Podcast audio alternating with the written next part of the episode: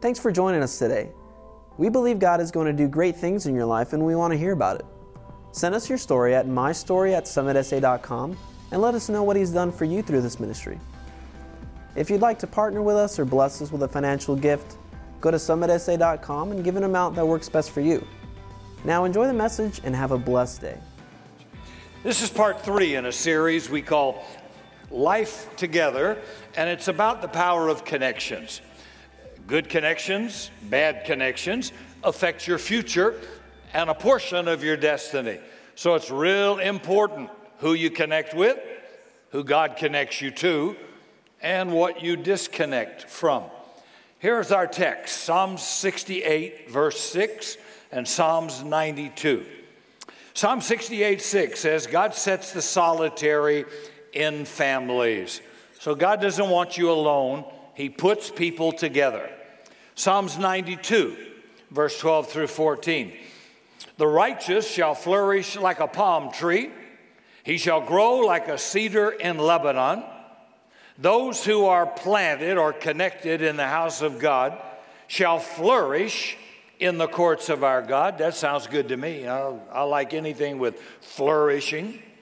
I like, I like uh, growing like a cedar. And then it says, they shall bear fruit in old age, not slobber and drool. They shall be fresh and flourishing even in old age. I like all that. As my pal up in Dallas says, get you some of that. That's good. But there's a condition getting connected, getting planted.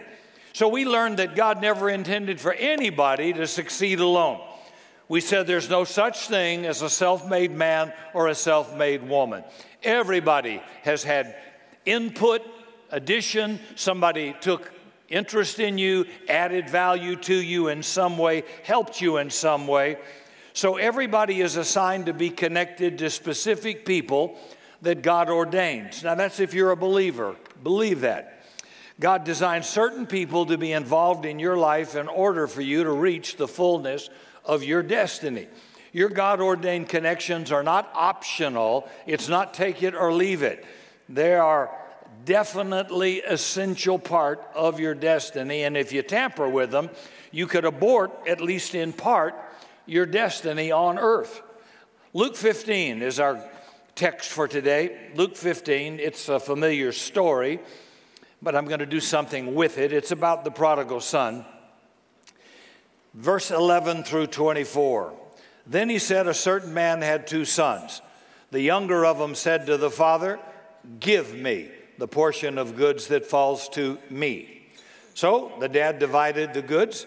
And not many days after, the younger son gathered everything together, went off to a far country, wasted everything he had with prodigal living. But when he had spent everything, there arose a severe famine in the land, and he began to be in want. Then he went and connected himself to a citizen of that country, and that guy sent him into the fields to feed pigs. He would gladly have filled his stomach with pig food, but nobody gave him anything. Notice this guy is a give me person. He's never shared with anybody else, helped anybody else, thought about anybody else, given to anybody else, and now you reap what you sow. Nobody gives him anything in his hour of need. But when he came to himself, he said, How many of my father's hired servants have bread enough to eat and spare, and I'm starving? I will arise, go back to my father, reconnect, and say to him, Dad, I've sinned against heaven and before you. I'm no longer worthy to be called your son. Make me like one of your hired servants. Then he arose and came to his father. But when the father saw him far off, he had compassion, ran, fell on his neck, and kissed him. And the son said to him, Father, I've sinned against heaven, and in your sight I'm not even worthy to be called your son. But the father said to his servants, Bring out the best robe, put it on his feet, put a ring in his hand, sandals on his feet. Bring the fatted calf, kill it, let us eat and be merry. For this my son was dead, but he's now alive. He was lost, he's now found. And they began to be merry. Notice verse 12. The younger son went to the father and said, Give me what is mine. And the father agreed and divided the inheritance. That son was breaking the custom, the Hebrew custom of that day. To ask for an inheritance before the, before the father died was saying, I wish you were already dead. The father would have to sell off the lands, the estate, the livestock in order to split and divide his inheritance. And the father did. It was unthinkable in that culture. It would have brought great shame to the family. Notice the attitude and spirit of the son self centered, self seeking, give me. Unfortunately, there's a lot of Christians with that attitude in the church. Give me. Dear Lord, my name is Jimmy. Gimme, gimme, gimme. Yeah. But God doesn't want his kids raised on a give me spirit. He wants us raised on a make me spirit. First, God wants to make you, then give you. First, we become, then we possess. Uh, in Matthew 6, verse 33, seek first the kingdom of God and his righteousness. All this other stuff will be added to you. In Genesis 1 26, God said, Come, let us make man in our image after our likeness, and let him have. Did you see that? First make, then have. See, when Jesus called the disciples, he didn't say, Follow me and I'll give you. He said, Follow me and I'll make you. When you come to God, the first thing He wants to do is make you. Now, this kid was so wrapped up in himself, he missed his make me opportunity. Now, fortunately, later on, he gets a revelation and comes to his senses. Because after he comes to himself, he goes back home to reconnect. And in verse 18, it says, He said to his father, Make me like one of your servants. He starts off with, Give me, but he ends up, Make me. Notice he had to start from the bottom. Don't get so hung up on what you can get, focus on what you can become. What you're becoming is more important than what you are doing. And who you become will ultimately determine what you get. I think most people in our culture in America think the opposite. We think that what we get determines what we become. But God doesn't operate that way. God says you become great as a person, and all you want will come after you. Because what you get can always run out. But what you become is yours for life. And nobody can take what you know and what you are from you. You can make it back, whatever you lost. In John 1, verse 10, it says, Jesus was in the world, the world was made by him, and the world knew him not. He came to his own, his own received him not. But as many as received him, to them gave he power to become the sons of God the first thing God hands you when you give your heart to Him is power to become. Because the moment you've got the power to become, you can become anything He says you are and you can have. I don't want to be a church that produces a bunch of uh, weak, give me Christians. They end up being fearful, they're non courageous, and they're weak. Instead, let's be a church that raises make me believers. It'll be strong. The give me Christian is always less relevant in society than a make me believer. Give me people are usually self centered, inward looking. They never think about becoming a blessing or helping anybody else. It's all about me. What did God say to Abraham in Genesis 1 and Genesis 12? Forgive me. He said, I will make you a great nation, and you will be a blessing to all nations of the earth. So the prodigal son got all the money, but with no character. When the money ran out, he had nothing to fall back on.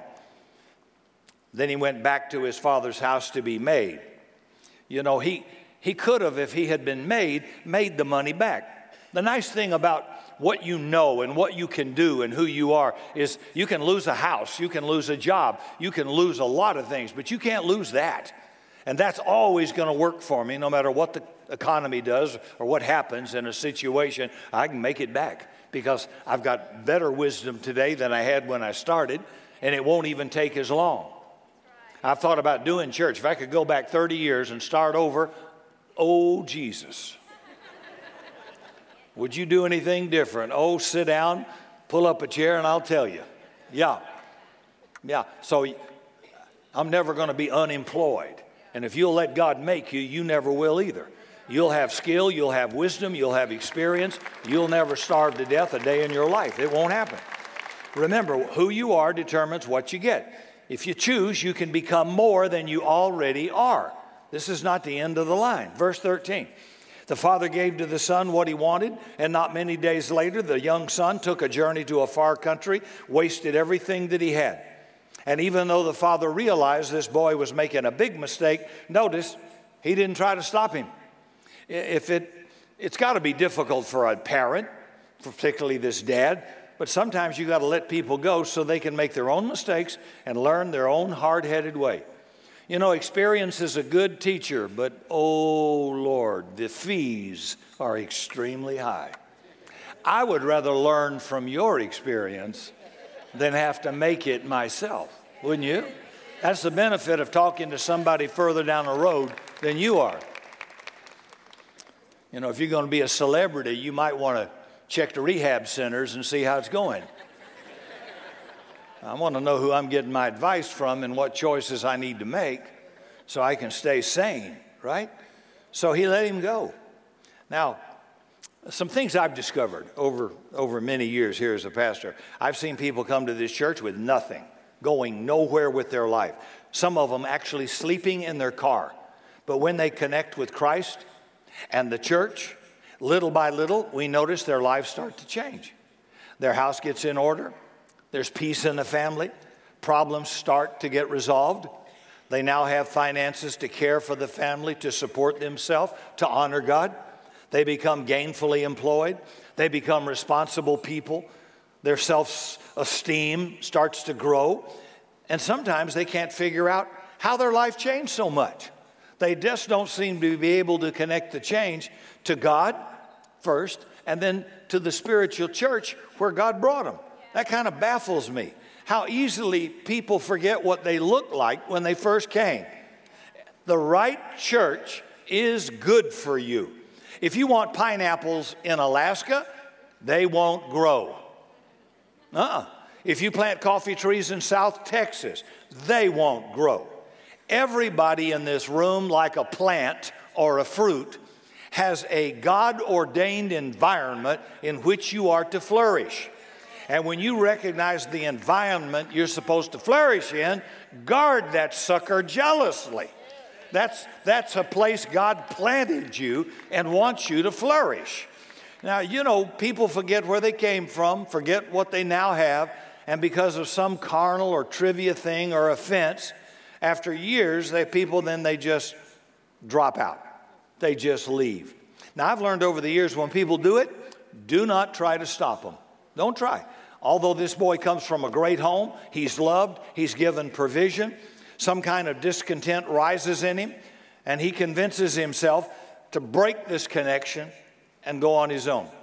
And the worst people to deal with, can I tell you this, are people who come to you in church and say, God told me. Boy, my red light on my dash goes bling, bling, bling, bling, bling when you hear that. Listen carefully. When people say that, before there's been any discussion, any questions, any prayer. There's nothing you can say. If God told you, I'm not going to open my mouth. And the reason people do it is that so you won't disagree, so they can get their way and do what they're going to do anyway. It's called religious witchcraft. God told me. Really? By yourself? Well, you don't know much about the Bible, Sparky. God says, in the mouth of two or three witnesses, let every word be established. God does not speak to you alone, He will confirm His word with others that He's connected you to. So, did you get advice? Did you pray about it? Did, it, did anybody ask you any questions? So, let me give you a good thing to do when somebody pops, God told me, on you. When that happens, say this If Scripture says you're wrong, or if your primary God ordained connections say this isn't right, will you change your mind? And if they say no, meeting's over. Close the door, goodbye. Don't waste another minute of time because it won't change anything. If people won't take a scriptural answer to a problem they have, you're done. That's it. It's over. So don't sit for another hour. That's your time. Let them waste their time, not your time. They've already made that choice. So the right approach is to confer with your God ordained connections and say, Here's what I'm thinking. What do you think about it? Ask people. But when people say, God told me, believe me, they left your, your office, your ministry, your group, or your church months before. Don't even try to stop them. I've seen people uproot their families for an extra hundred bucks a week and move to Utah without the slightest thought of a school for the kids or a great church for the family. And then in doing so, the outcome is often tragic and sad. I've watched others with God related connections pray about it, get conferred God ordained connections, approval, and when there's agreement, they leave blessed, they continue to prosper, and they even stay in touch. See, there's a proper way to disconnect when God is promoting you, when a career is moving you, uh, particularly the military. You don't even get a vote on that one, right? But when God releases you in a blessing, you are blessed coming in, you're blessed going out. But when you disconnect and God hasn't disconnected you, oh man, things start to go bad real, real quick. So, Jesus, I know you think he's metrosexual, blonde, blue eyed, white. People, you amaze me. I, I am amazed. He's dark skinned, black curly hair, brown eyes, Middle Easterner, Hebrew. He's not even white. And every Sunday school book I ever had, Jesus was always blonde headed and blue eyed. How about anybody? Doesn't that sound strange to you? You see what we've done with poor Jesus? Yeah. I bet he would stand up here and say, That's not me. Okay, now watch. What's Jesus? He didn't stop people. He didn't try to stop people when they left him. He didn't make house calls and say, Oh, can we talk about it? Nope. He told the disciples, You want to leave? You go. The door's open. You can go.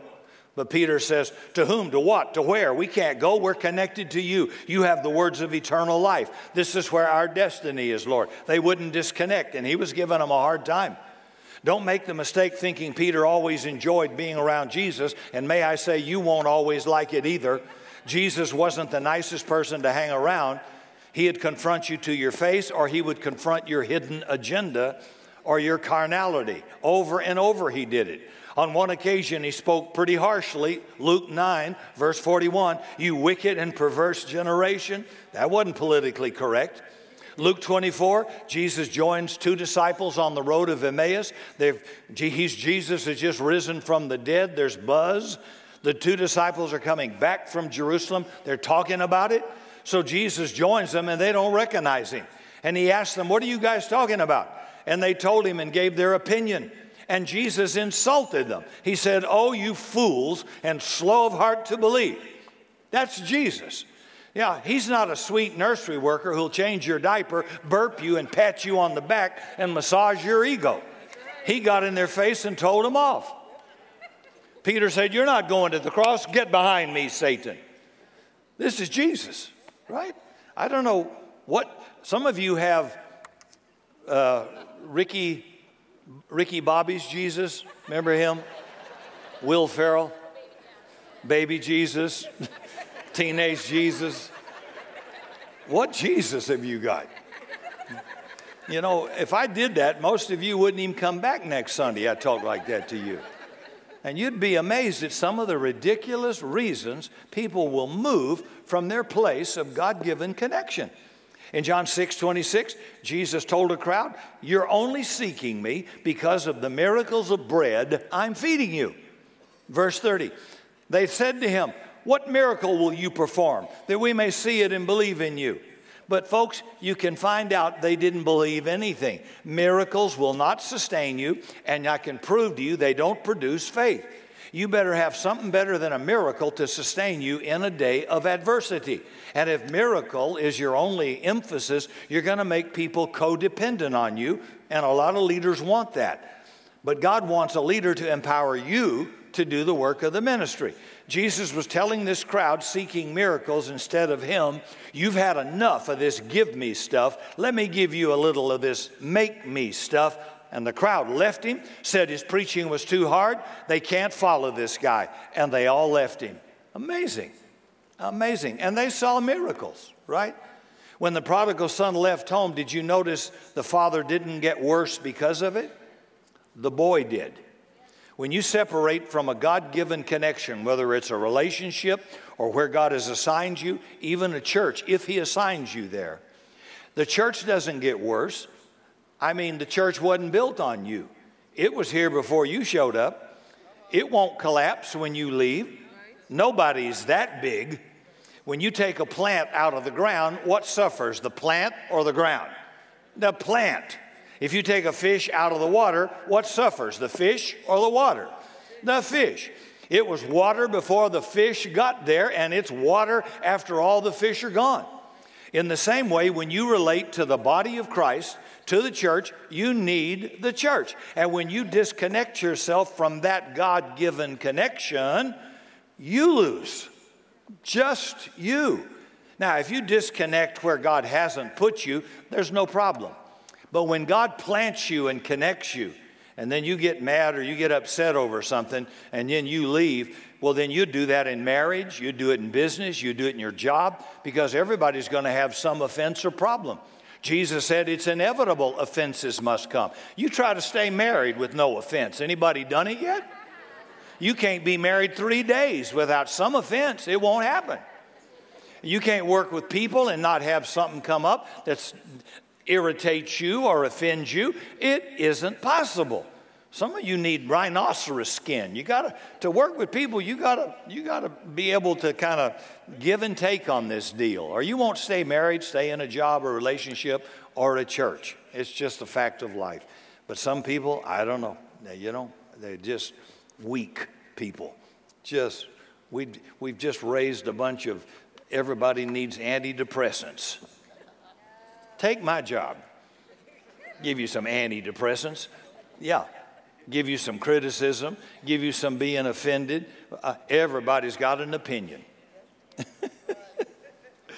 God has a wonderful plan for your life.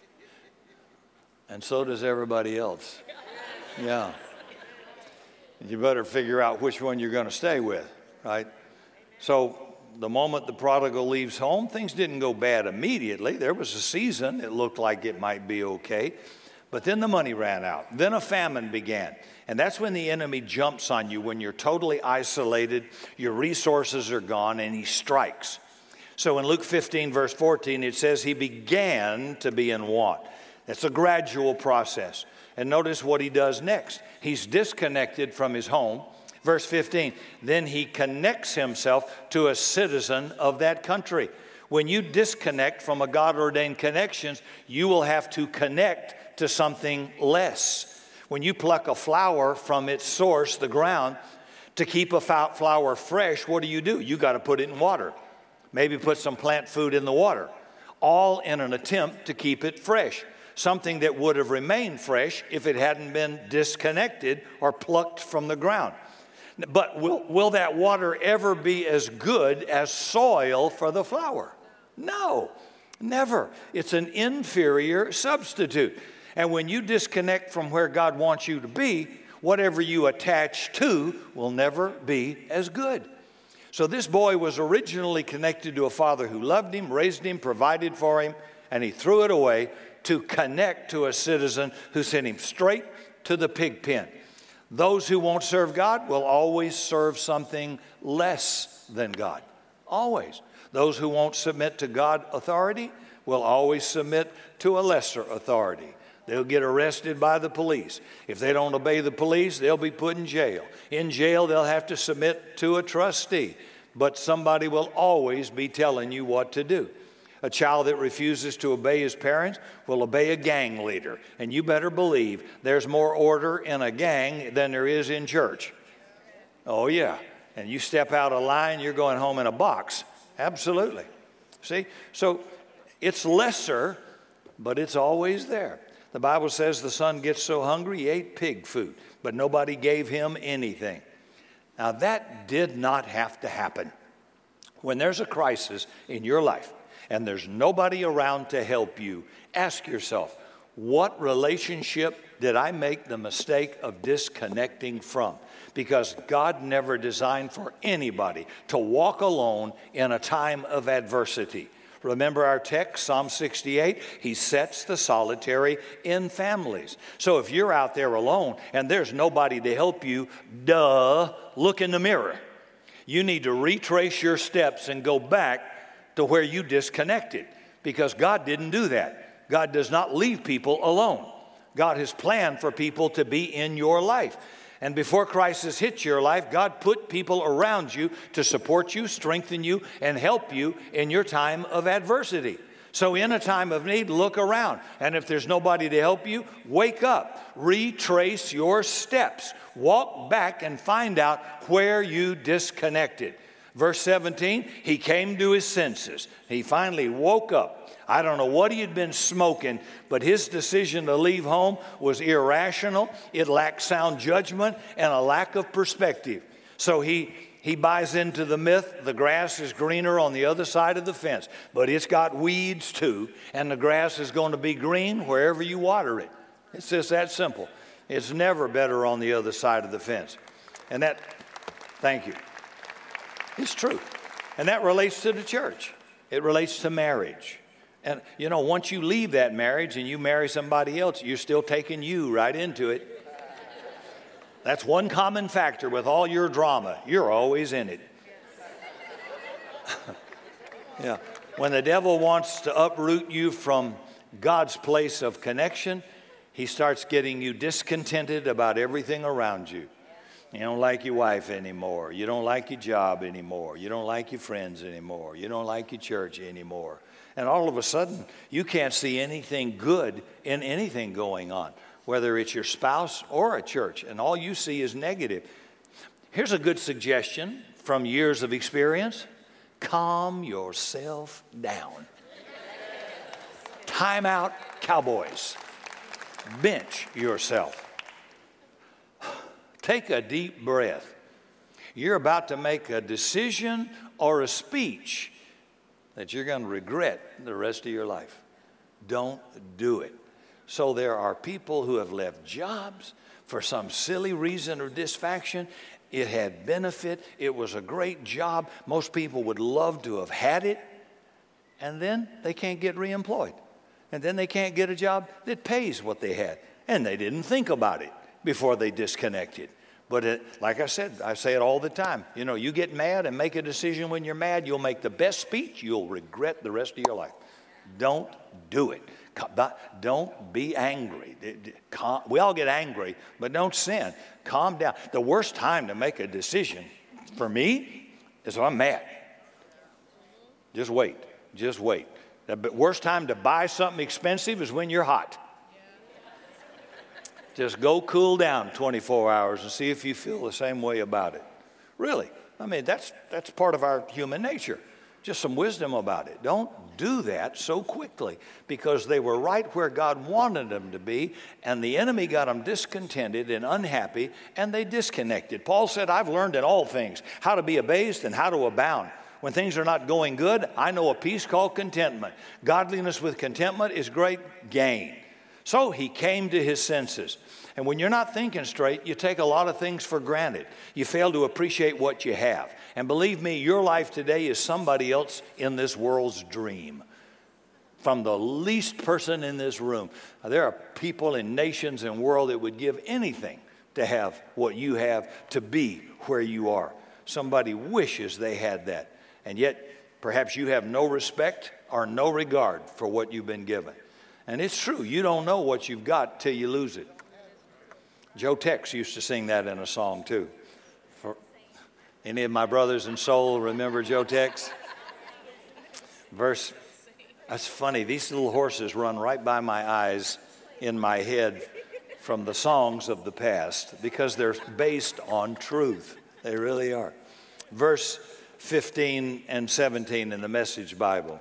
He signed on with a citizen who assigned him to slop the pigs. He was so hungry he would have eaten pig food, but nobody would give him any, and it brought him to his senses. Sometimes, I wish it was all the time, lack, want, need, and hunger can wake you up to reality and you sober up, and all of a sudden life becomes real to you. Just like the same way a man is drunk, he loses perspective and sound judgment.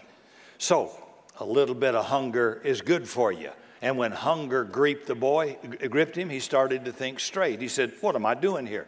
In my daddy's house, servants eat better than me. They get three good meals a day. And look at me, I'm begging to eat some pig food.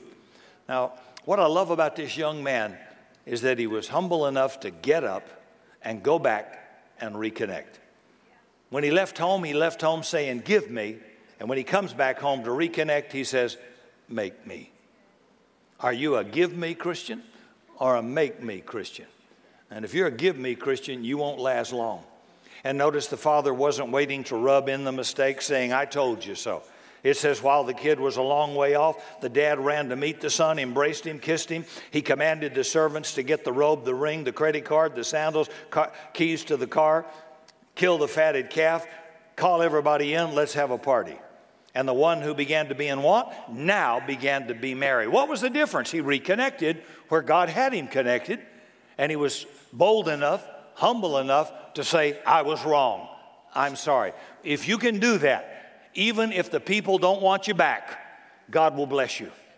But you go back and say, I was wrong. It could be to an ex wife or mate or anybody, a husband, and you say, What I did, my choices were all wrong. I can't change the past, but I can humble myself and admit I was wrong. And I, in some cases, it's possible to reconnect. In all cases, it's not. But in all cases, God will bless you and give you favor and not limit your future. But most people want to save face and don't have enough guts or courage to backtrack and find out where they disconnected and apologize. I heard one guy say, who left years ago, he said to other friends, he was a professional uh, in a career, and he just said, That's the worst mistake I ever made in my life. He, he bounced around to five churches and then moved out of state. He said, I never should have disconnected. Well, why didn't you just say it? Sorry make a mistake. I make a mistake. So take, take, take the fall, take the hit. I don't want to miss my future. And God says, if you'll humble yourself, I'll exalt you. Think about that. You don't lose when you humble yourself. God says, you exalt yourself and I'll humble you. I don't want any part of that. God can do a better job at humbling me than I can. I don't want him to have to do that. I want the, I want the exalting part. I'll do the humbling part. I was wrong, honey. Please forgive me or going back to somebody and the way you acted or treated them to say, I know it's been many years, but I'm convicted that I did the wrong thing. Maybe I treated you wrong. I responded wrong. I'm sorry. I hope in your heart at some place you could forgive me. I know we can't make it back what it was, but at least I want you to know I know my bad, my bad. I'm sorry. Forgive me. Boy, God, boom, He'll come in and bless you like that. Do your best to reconnect. And I always respect people for a courageous decision because it takes guts to say, I was wrong, I'm sorry. And the average person, even when they know they're wrong, they want to save face and they won't do it. That's terrible. But when you return to a God ordained connection, it doesn't make you look small, it makes you look big, and you're back home. Finally, last, notice the father started a restoration process. But before the father could begin, the boy had to be willing to reconnect. You can't help or restore somebody until they're willing to reconnect. And those who try to save face and refuse to reconnect, even when they know they've made a bad mistake, never ever escape the pig pen of life. They're going to heaven, but life just doesn't go well for them. Some might sustain life and get by, but you can tell when you meet them or talk to them, a portion of destiny's been forfeited, and you know something's missing. What could have been, what should have been, has been thrown away. Last thought you can leave without physically disconnecting. Um, it says the prodigal went to a far country. I've discovered in relationships, in marriage, distance is not measured in miles. You can sleep in the same bed, share the same address, and be miles apart. legally married but divorced in spirit. Or you can sit on the front row of a church and be far away, but usually people sort of move to the back before they go out. Scripture says that after Jesus was arrested, Peter followed Jesus from a distance. That was the first step before then he next denied knowing Jesus three times. The solution? Come home in your marriage, in your relationships, in your church. Reconnect. If you've gone far from God, come back and reconnect. Rededicate that life to God's purpose. He's not going to beat you up, He loves you. And maybe some of you need to reconnect with God. You've drifted way off course. Instead of going into guilt, shame, and condemnation, repent. All repent means is just, I'm going this way, I just turn around, and I'm going the right way. To repent means to, to turn around. It's a simple thing, right? Reestablish a God ordained connection when you can. Thanks for joining us today, and may God richly bless you. For more information on Summit Christian Center, visit summitsa.com.